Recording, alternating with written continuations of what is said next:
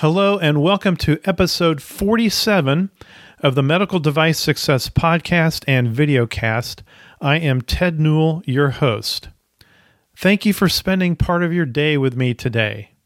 It will be time well spent because today our guest is Matthew Vernut, Vice President of Deliverability at Netcore. Matthew and I will be discussing journeys in marketing automation.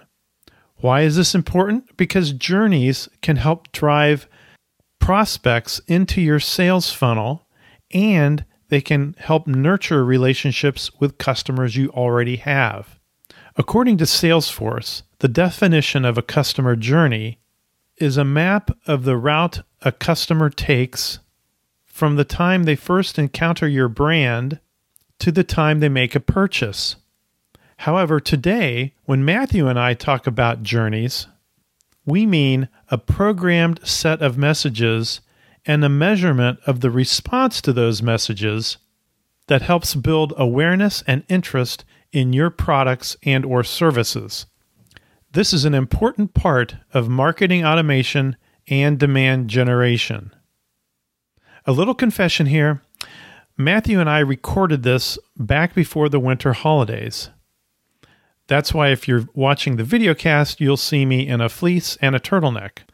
However, the challenges we face, as outlined in my slides, still exist, and the need for medtech companies to adopt strategies and tactics in the area of demand generation and marketing automation has not changed. Most of you know that I am the host of the MedTech Leaders community. This is a community where MedTech leaders and those aspiring to be leaders get together and help each other out with best practices, problems, solutions, ideas, and successes. If you want to learn more about the MedTech Leaders community, you can find information at medtechleaders.net, and there is a 30-day free trial. If you like this podcast and videocast, please be sure to rate it, subscribe, and or recommend it to a friend. Thank you very much for doing that. Now it is time to meet up with Matthew and learn more about journeys and what they can do for you.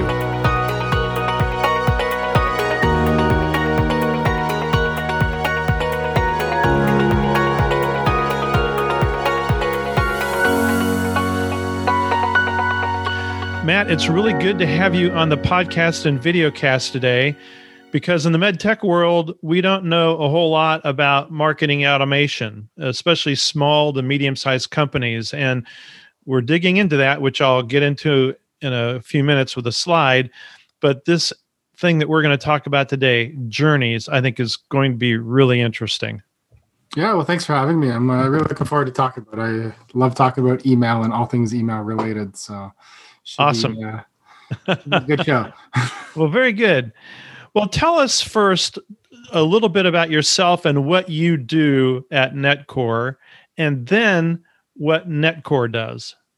Sure. So my background is really sort of in the networking side of the business. That's what I went to school for. And over the last 20 years, I've been working in email. I've seen all kinds of programs from really small businesses to gigantic enterprises such as Procter & Gamble, and worked on their marketing programs with them. As a consultant around deliverability and program management and how to get their emails properly, delivered, rendered, and in the hands of their consumers. From Netcore, what we do is we are an email marketing platform. So we have a platform that does API triggered messaging, which a lot of journeys use. So they're based on point in time events or point in time actions, as well as a full marketing campaigning solution that allows businesses to do things from website customization, such as product recommendations on your website real time based on people who bought this also like that, to SMS, to mobile push, to in-app messaging, to email, to a whole bunch of other sort of automated manual journey type things. And any one of those pieces can be brought into an actual journey. So you could have a SMS message trigger, an email message trigger, an in-app message trigger, all as part of the things we'll be talking about today in journeys. Okay. So essentially you guys can do it all. We certainly can do almost all of it. Yeah. Yeah. Okay. Right. It's a one-stop shop is where we're trying to be. Okay. Excellent. Okay. Very good. And let me just show you, I'm going to share my screen right now and make sure that the listeners and viewers understand where we're at. Some people may have seen this before that, you know, are keeping up with this series, but just a reminder that the challenges that we have in MedTech, and if you've heard this before, you guys can go forward 30 seconds or something on the fast track 30 seconds on your podcast player. But the reason we have a certain problem in MedTech is our field sales forces cannot prospect face-to-face because we have these various guidances from the CDC. Now, these are American guidances, but I think they exist in other countries as well. But the CDC, the American Medical Association, and AdvaMed essentially saying that sales reps should not be calling on hospitals and doctors. Sure, some people are getting through the door, but not a lot. And it's really cramped our style, so to speak, because as I'll, at the end of this series of bullets, you see that primarily small to medium-sized med tech companies are technology and sales driven. Okay, so back to the top of the list, the field sales forces lack the tools and training to prospect and to sell virtually. Traditional trade shows are gone, which have always been a source of leads for us. But they're essentially out the window. They've gone virtual, and the results of these virtual events have been really pretty poor. Webinars remain disappointing. There's a couple solutions for that. We introduced one a couple weeks ago, but still the traditional webinars don't pan out that well if they're not executed properly. And what I just said a second ago is that our companies are typically technology and sales driven, really relying on field sales forces to start everything at the top of the funnel. And right now, if you're virtual, just imagine you can't really, it's really difficult to engage somebody virtually that doesn't even know you because they're just a prospect that you want to qualify. So we have these particular challenges. And if I go to the next slide, and also before I change slides, you know, the vaccines are coming. Is that going to help us? Not a lot, not for a whole year. And so people still have to be prepared to do something different for a whole year and beyond. Because if you can imagine a doctor, if he is exposed and he is not vaccinated, or he's exposed and he gets sick, he is out of practice. He's not participating in his practice. He's put a burden on a lot of other people. Same thing in a hospital setting. They put a burden on other people. So hospitals, doctors' practices aren't going to take risks, and they don't want the liability of a sales rep or somebody coming in and possibly bringing COVID into a practice where they have patients. And of course, all their patients are there because they have comorbidities. So they don't want to put those people at risk. So granted, vaccines are coming, but it isn't the solution for us outright going forward. So now the next slide. I would say even in the marketing world, many of these challenges are happening as well. I would say, you know, I'm used to going to a ton of events every year and seeing people face to face and getting to know customers and prospects the same way. So I feel your pain. Okay, good. Thank you. You know, it's not like we're not like a grocery store. They're going to be open. A hardware store is going to be open, but our trade shows are gone. Your trade shows are gone. And a lot of these changes are going to be in place for some time. So this next slide I have is the demand generation spectrum, which I sort of made up as I've been learning. And that's another sign about how backward we are, is that I've been learning all this stuff and I'm going, holy cow, I consult with a lot of companies and I know we're not doing a lot of these things. So on the demand generation spectrum, at one end, we have ad hoc kind of stuff, which is not really well planned. It's just somebody decides, hey, we need some leads. Let's send out an email. And the landing page isn't very well structured. The email is not that well structured. They're using a regular old email deployment system. So who knows how good their deliverability is going to be. Then we have focused individual tactics and then some sustained email campaigns with decent follow-up. That's sort of in the middle. And then we have entry-level marketing automation, and we have sophisticated marketing automation. And so we've had about I don't know, 4 or 5 episodes so far as we've been working our way through this spectrum. And today with Matthew, we're talking about journeys, which is, we're starting to get into the sophisticated side of marketing automation and email marketing. But these are really cool. And that's why we're talking about it, because it can have a real impact and help bring people into the top of the sales funnel and move them down to where the sales rep can then be engaged at a more productive area. So I'm going to quit sharing my screen here and get back to the two of us. I don't know if you have any comments on that, but no, I think, again, you're describing not just your vertical, but this is a thing that I see sort of across the entire spectrum. You know, a lot of small businesses face similar challenges in regards to they don't have time to build a campaign that's multiple steps and maybe even regular, like every Tuesday I send my email. It's more, right, I have time today, I'm going to send something. So they do something sort of ad hoc. Yeah, so it's a similar progression with small businesses to medium-sized business to large-sized business. They have similar challenges where they may not have a regular schedule of mailing. So a lot of it is ad hoc, or as the, you know, maybe the sole proprietor or, you know, the 2 or 3 person team has time to do these things when they're wearing 10 of their hats at the same time. You know, and that's where a lot of things can start small and grow. And, you know, the idea of reusing content becomes something that I would recommend a lot to those businesses looking to move from ad hoc to even that next step of regular communications with customers. Right, right.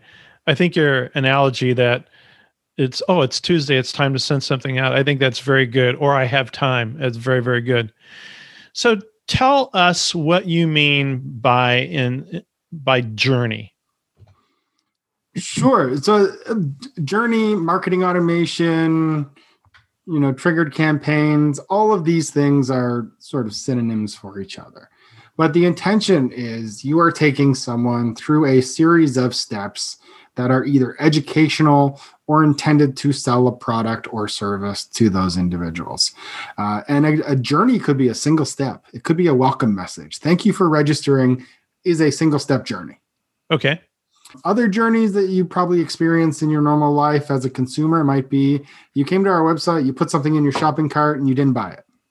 So I send you a message, you know, 3 days later or 3 hours later that says, hey, did you forget something? Did you forget to complete your transaction? That is, again, a single step journey.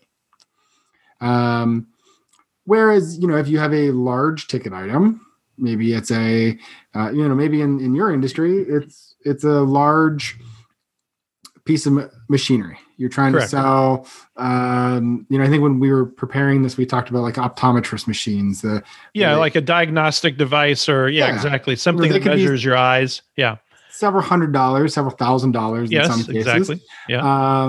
You know, that's not something you buy on a Tuesday night when you're browsing your email. It's something you plan for and think about. As part of a journey, it could be you qualify someone. They've on your website, they've reviewed the content, maybe they've asked questions, and then you could send them a series of educational pieces to say, you know, here's what our product is, here's how our product works. The next message is, you know, here's some recommendations or some reviews from clients that have bought this product. And it's a series of messages that lead that person down to build trust enough to say, I'm ready to make this purchase. Okay. And then take that next step to make that purchase.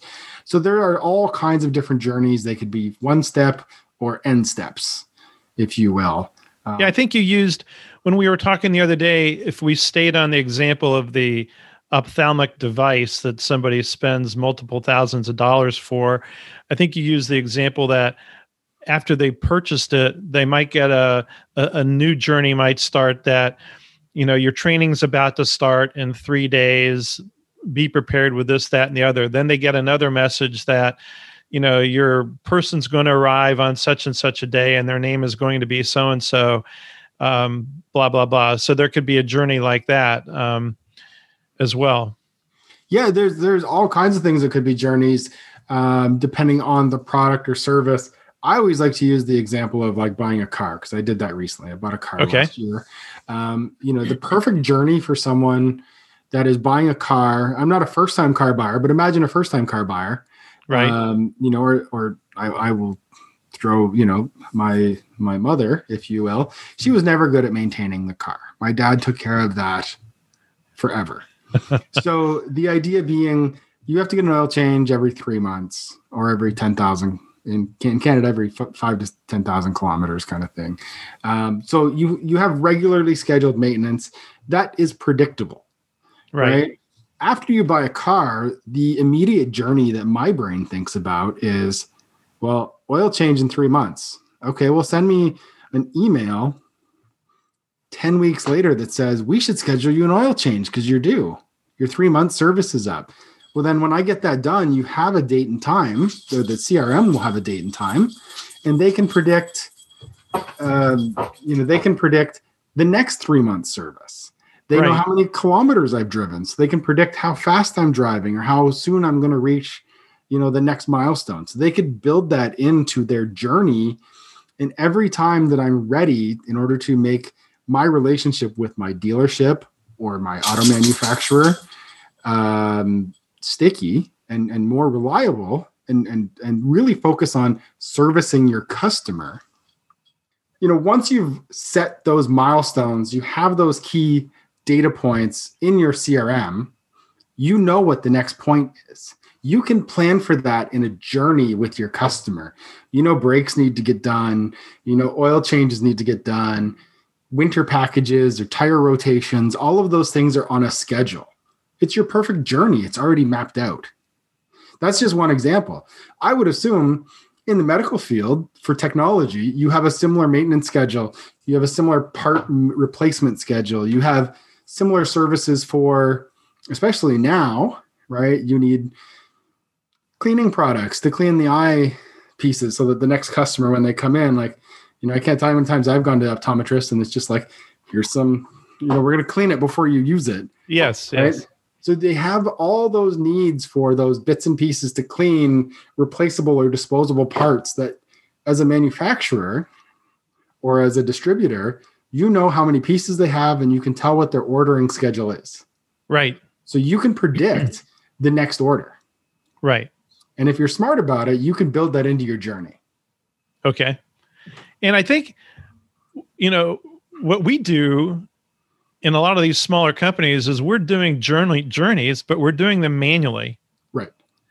So we think, oh, somebody bought something. We need to follow up with them. So let's send them an email. Now, the problem with that, if you're good at executing, great, it gets done. The problems with that are that they take time to do, and it is possible to forget them. Absolutely. And miss them, and you miss an opportunity. So, I was thinking about this the other day as I was preparing for this, and I thought, we're doing this stuff manually. We're doing journeys, but we're doing them manually, and which leaves a lot to be desired. And I think when you go back to the journey that you were talking about moving somebody along the path to sell something, and so they go to a med tech website, they zero in on a particular product or technology they're interested in. They pull up perhaps a white paper or a download or something, and they identify themselves. And now you can start that journey. You can send them another piece. Hey, you were interested in this. You might be interested in another thing. So we're attaching that. And then you can determine that they read both of those or they viewed the videos, whatever it is. And now you can move them further down into the funnel to some point where you hand them off to a salesperson. Is that correct? Absolutely. In an ideal space, yes. You do that for every customer that ever visits your website. Right. There are certainly people that are window shopping. They may be interested in a product or service or just a general idea. Maybe they're comparing you against the competitor. So they want to see what the difference in products are. But each point in your journey, each contact with that customer should be something about building that relationship, building that connection with the consumer, and building a level of trust so that they choose you over your competitor. Because maybe the difference is, to them, I'm a person and not just a number that visited their website, right? Building that personal connection goes a long way. And thinking about those individual touch points and how are you answering a question? how are you providing a service in advance before the person maybe even knows that they want to ask that? Right. I would imagine, you know, being a salesperson, you talk to a customer and you have the same conversation over and over again. So you almost know what the customer is going to ask, the questions that they want to know the things about. You could build that discussion into a journey and say, you know, they always start the discussion here. The next piece they ask about is, you know, cost. Okay, we can talk about features, journey, like what is the next logical step? And proactively answer all those in an automated fashion. You could also set journeys up related to what you determine a prospect's persona to be. Sure. Yeah, a lot of people visiting a site are, especially in the B2B world, are end users, but they need to then sell it internally to management, to a procurement person, to you know, maybe an owner if it's a small business, to say, you know, this is a great product and service. I think we should use it. So there is an internal education piece that needs to happen, and you need to make that internal champion on your side. Right, exactly. So when I look at small to medium-sized med tech, and I'm thinking about the applications of journeys in marketing automation, I'm thinking you can nurture your current customers, because in some businesses, your current customers might be worth, you know, 50% or more of your ongoing revenue, whether it's replacement parts, disposables, and or new equipment. They just like you, so they're going to buy new stuff from you. So it could be 50, 60 or more %. Who knows? Then there's nurturing new prospects. So that'd be another category or area. There's, and that would be in the area of demand generation, to try to help generate new demand with people you really haven't done business before. And so it's like a new person. That'd require a totally different kind of journey. And then there's the after purchase follow-up. Those are all very common sense things that I'm thinking about. What does somebody need to have in place? So let's say you've got this small, medium-sized company. They've got a CRM in place. Let's assume, it's a bad assumption because the percentage of good use of CRM is really bad, really low, is what I've just been learning. And I've seen that myself with companies I've consulted for. They use your CRM as like a glorified contact management system. But let's say somebody does have a CRM in place and they actually have their sales process pretty well embedded, and most of the sales team is following that sales process. So it can be tracked and followed and so on. So they've got a CRM system in place. What other type of module or software package do they need to have to start implementing journeys? A lot of it comes down to, you know, I guess it's not just your CRM, like it's what your CRM potentially plugs into.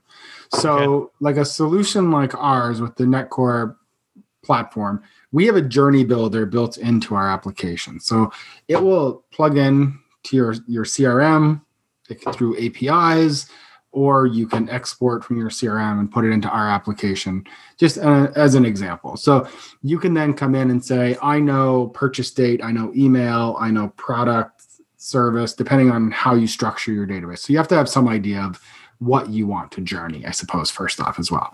Right. So once you know things like product and sales date, you can then start building things around those journeys to say, you know, service date, service package, every 12 months, we need to sell a service package. You need to rebuy a service package for this so we can maintain the product. You can put that on it. That's an easy journey. It's a once a year schedule, 2-3 months before the service date expires. You start the trigger of, you know, service package. We'll just use January 1st as an example. Service package starts January 1st. Okay. So October 1st, you should send your first, hey, 2 months until your package expires. Right. November 1st, you send a second follow-up. December 1st, you send another follow-up. Basically, you build a short journey that says, and it gets more urgent as it progresses. Right. That's a simple one, right? And so, it's based on hard fixed dates within your service agreements. So in that case, if a company, they just had a CRM, they already know who their customers, and let's say the CRM is tied to their accounting system. So the CRM knows what the various customers have purchased.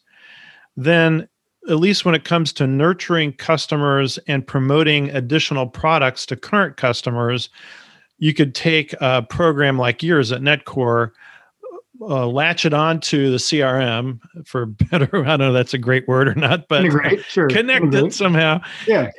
And then create these journeys, and maybe it's and also you might segment your customers. Maybe you have some, if I'm going to ophthalmology, again, since I know that really well, maybe some of your customers are glaucoma specialists, some are retina specialists, and you have different journeys. So in that respect, they need to work with an organization like yours, but then they do have to put the effort in mapping out these journeys, correct? Absolutely, yeah. So there are certain things that would be sort of more basic journeys, like a welcome program, right? That's anytime, as of, if subscribe date equals today, send, right? Right. That's a pretty easy one. But where it gets harder is those journeys of, date minus 3 months, work back schedule, building out the content. What do you do if someone buys? You have to be able to kick them out of the journey because they've already re-upped, right? So if they buy after their first message, don't send them message 2 and 3. It doesn't make sense. Exactly. So it has to be, definitely logical thought put into this. And I've seen people do this on whiteboards. I've seen people do this on digital whiteboards. I've seen people put papers on desks to sort of map out what each step of the journey should be. But I think, if I've learned anything over 20 years when it comes to journeys, is start really simple. Yes. And then build from there. So, the easiest journey, obviously, I'll say it again, is your welcome journey. It's a 1 step. Thanks for subscribing. Maybe it's here's your salesperson's name, and it's assigned through your CRM platform as to, basically a geographical region is a good example of that, especially in a case like this. Another journey could be, like you said, right? So we saw that you read or downloaded this white paper. People who read that one also download these other white papers. You can run them through a education journey, which is a bit harder to do, but hopefully as a business, the steps of education that people need before they make a purchase or typically do make the purchase. So you have that information. It might be in someone's head. It might be in all your salespeople's heads. Right. So you need to be able to extract that and build the documentation and build the templates.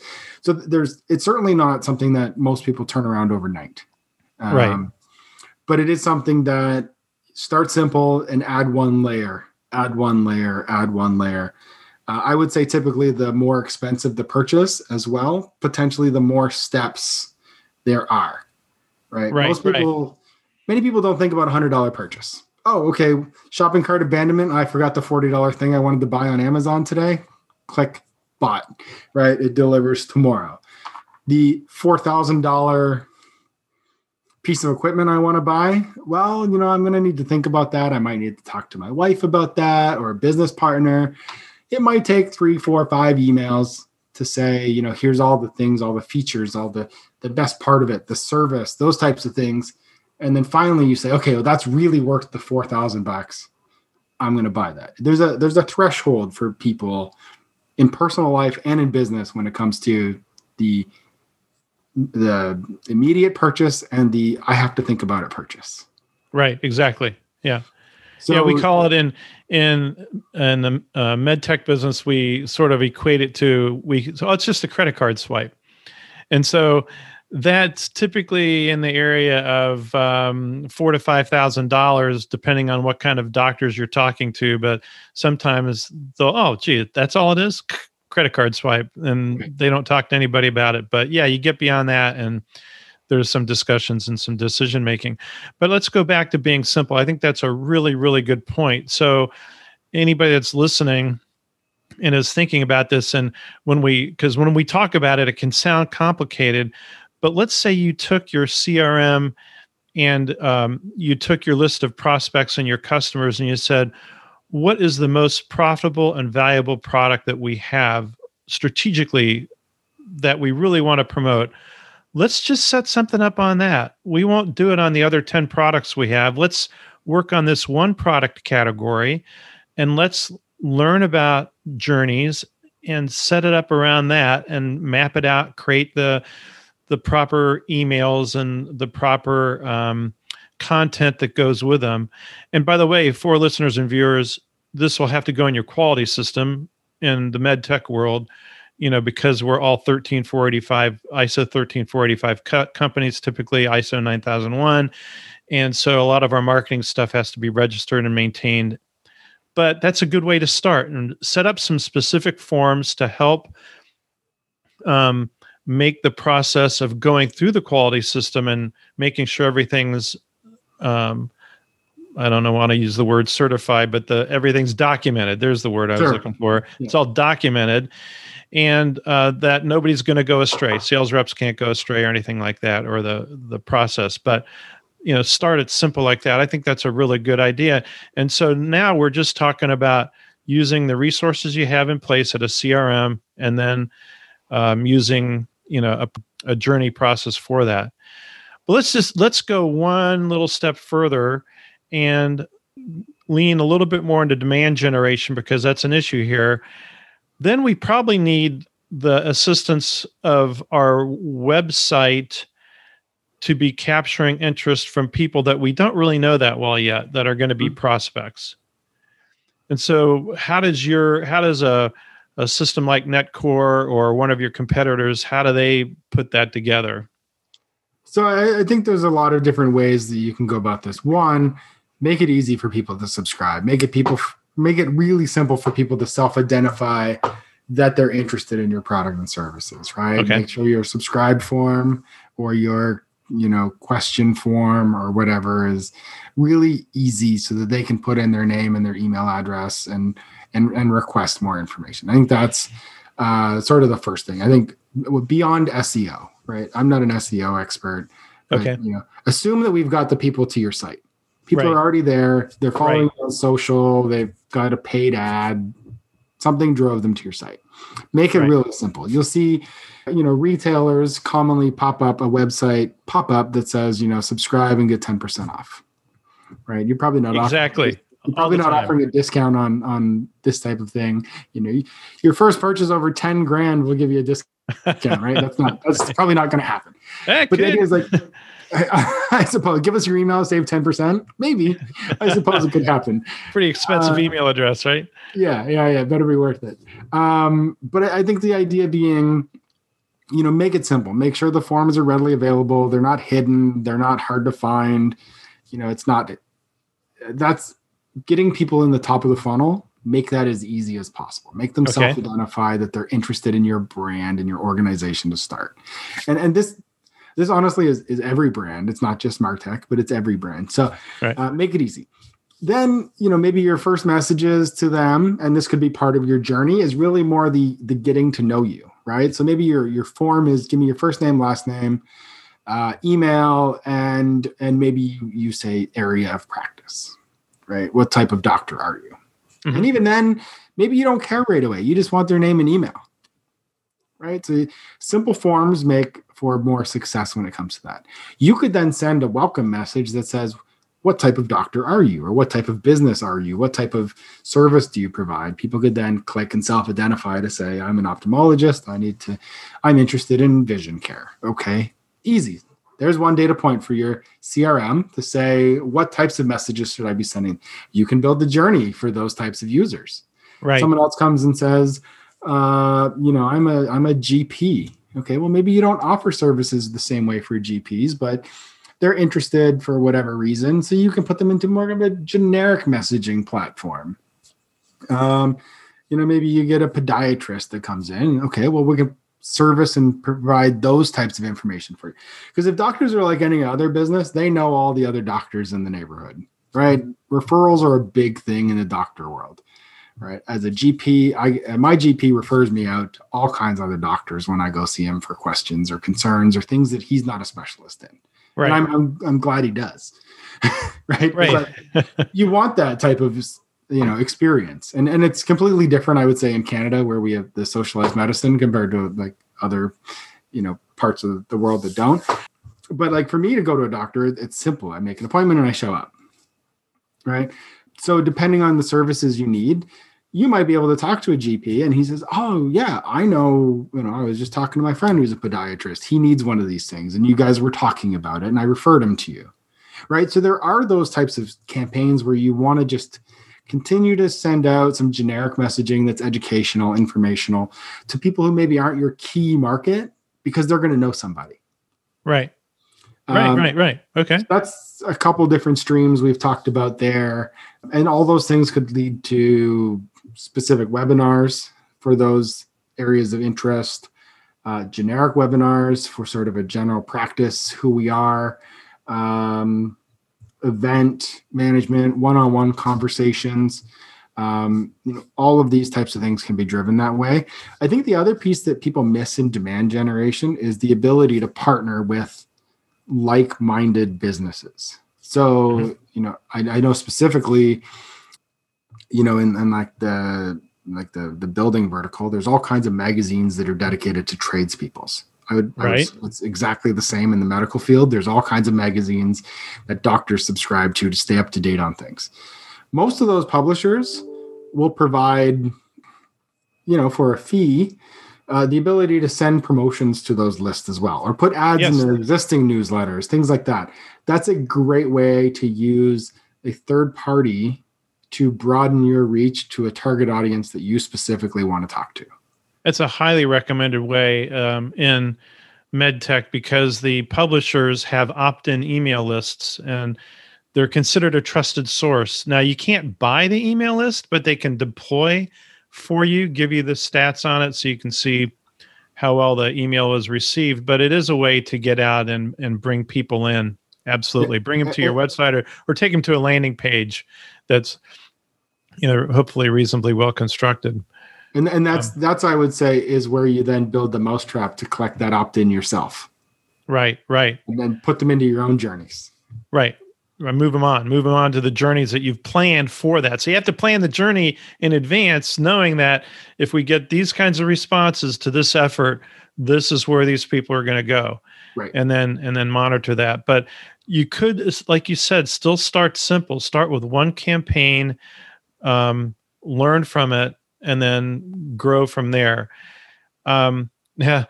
I was thinking about sharing this, but I don't want to embarrass any of my friends in the ophthalmic industry. But I went on to one of my a company that I'm very friendly with. I went onto their website and went into their webinar section and hit the register button for a webinar because I wanted to see what they would ask of me to register to see one of their canned webinars.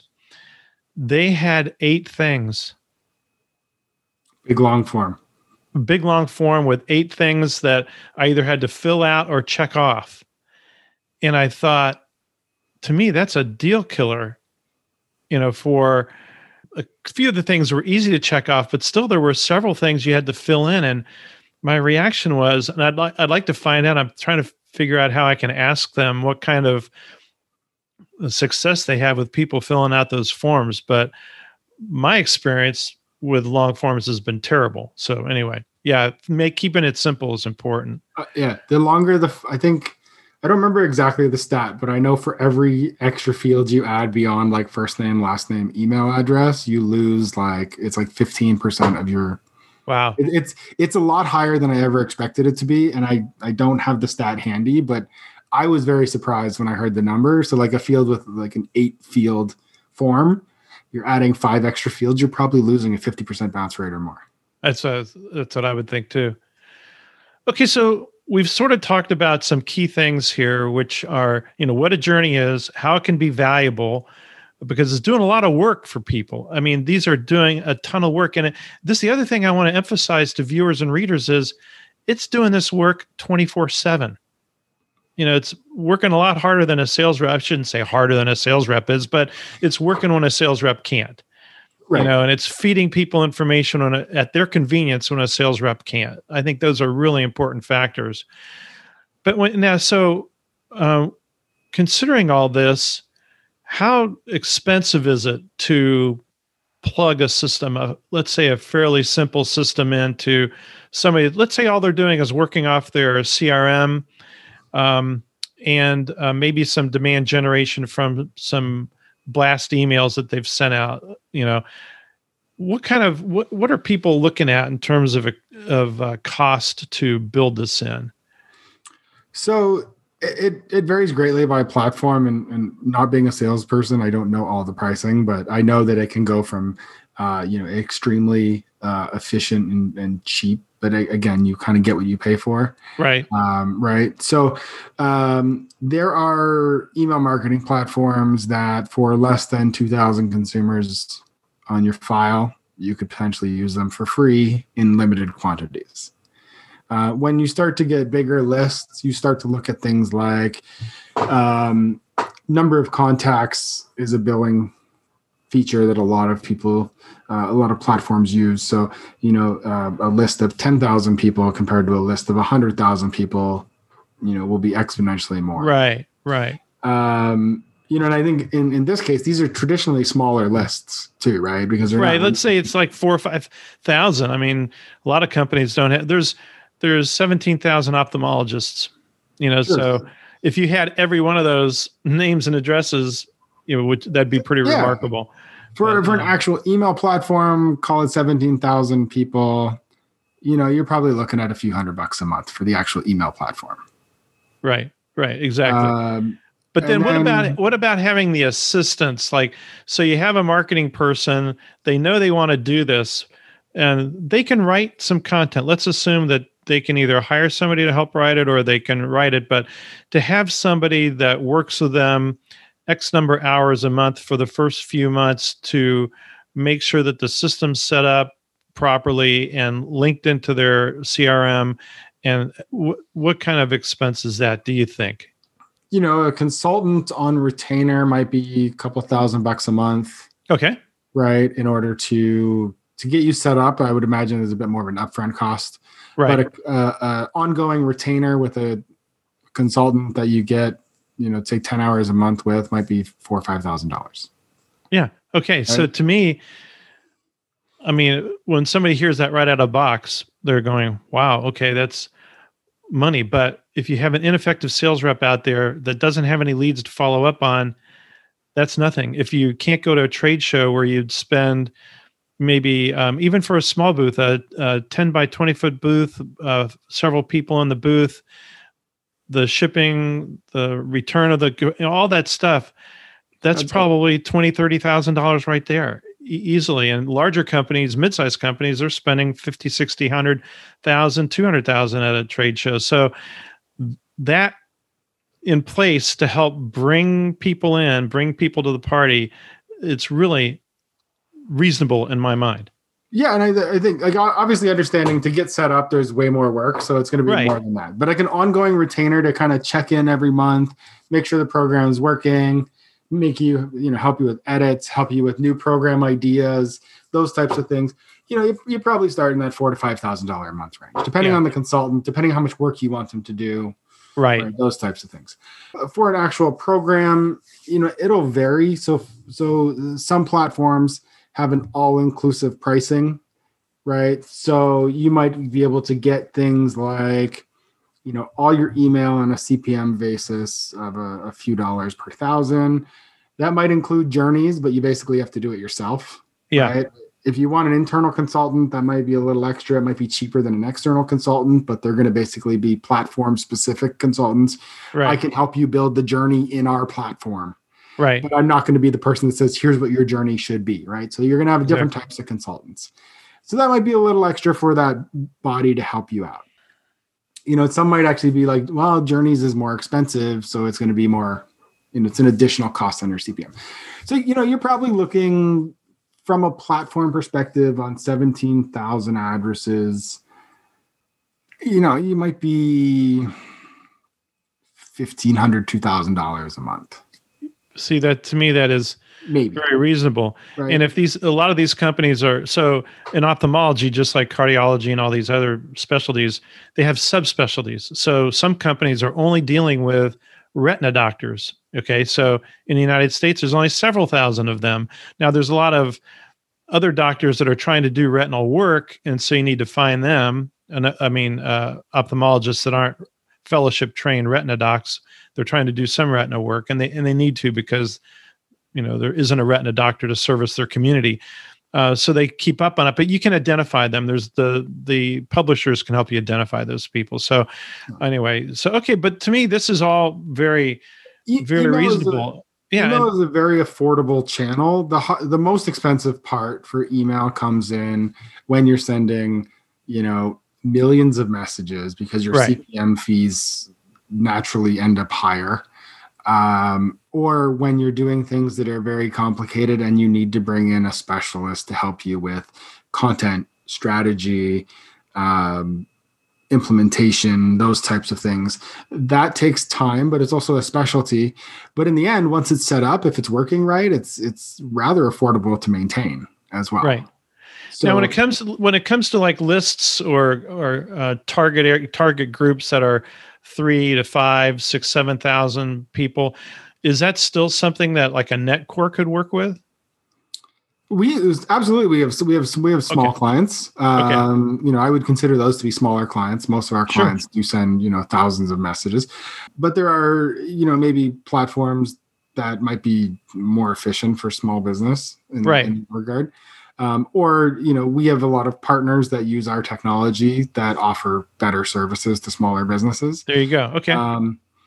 But not to say like we work with businesses of all sizes all the time, right? Right. Like, we just signed a trade association that has 5,000 members. There you go. So, it's not, sometimes it becomes a cost thing, right? Like a trade association with a few thousand members, we're not the cheapest for someone like them. Right. Right. We're very flexible for what they want to do and where they want to grow. But up front, we're going to be more expensive. Someone who has, 1 million members on their list or 100,000 members on their list. Yeah, we're quite affordable for. And we offer all the services and features. Right. So there is certainly some economies of scale, but we also offer, like I said, work with partners that deal with smaller businesses, and basically they get a better discount rate from us, but offer all the same products and services. But because they're buying in bulk, they get the discounted rate. Right. And that's pretty common in the email marketing platform, to have partners that take on that smaller business that's not ready for doing it themselves even. And that's, I think, another big thing. Like, you may not have to hire a consultant. You could hire an email marketing technology agency that would work with someone like a Netcore with multiple clients, and they could do that hard work as part of their fees. Right. So there are lots of those types of services as well. And they interface with Salesforce, they interface with us, they interface with SendGrid, they interface with other platforms. So those types of solutions exist as well. If you're not ready for DIY, you can hire that agency in between to do it. Okay. Have we missed anything? We've covered a lot of ground. I think the only other piece that is super important to doing any type of email properly is looking at the authentication solutions for email. It's super important to get your messages. And I think, from any type of sales organization, any type of marketing platform, any type of business, having your email authentication properly configured and working with a consultant to make sure that's properly set up for both your corporate email and your marketing communications, your transactional communications, is absolutely something that should be done by every business. And basically any email platform you work with, right? So like Netcore, we help our clients get that configured to send mail through our network. Any other major ESP does the same thing, deals with that. Sometimes you'll talk to someone like me and I'll be like, oh, I noticed these things broken in your corporate network too. Go fix them. So sometimes you get someone that helps. Right. So, exactly. But definitely talk to a consultant to get those things set up properly. Again, it's worth the headache to spend a few $1,000s and get that set up when you're talking about a business that might be making $10 or $15 million a year in selling medical equipment. Sure. Okay. All right. Good advice. Well, great. Well, thank you very much. This has been terrific. I keep learning so much. And the couple of times I've talked to you, I've learned a ton. So I really enjoy this. And I reserve the right to come back and ask you to do something like this again as we get into the weeds on these demand generation and marketing automation subjects. Sure. I'd be happy to. All right. Very good. Well, thanks again. Great. Thanks very much for inviting me on your show. Marketing automation works for you 24/7. If done correctly, it can help build awareness and interest in your products and services while you are reading a story to your children at bedtime. Don't have children? Well, then it can work for you while you're cooking dinner or when you are working out at the gym. You can start implementing marketing automation and the concept of journeys with your current CRM, even if the CRM is not linked to your website with a marketing automation tool. However, if you want to identify and capture prospects that have been attracted to your products and services via your website, you will need some sort of marketing automation software, and you may need some expert help to implement it. But just remember, when you consider the investment, the return on this investment makes it all worthwhile. It is not very expensive. Get started now. Thanks again for your time today. Now go win your week.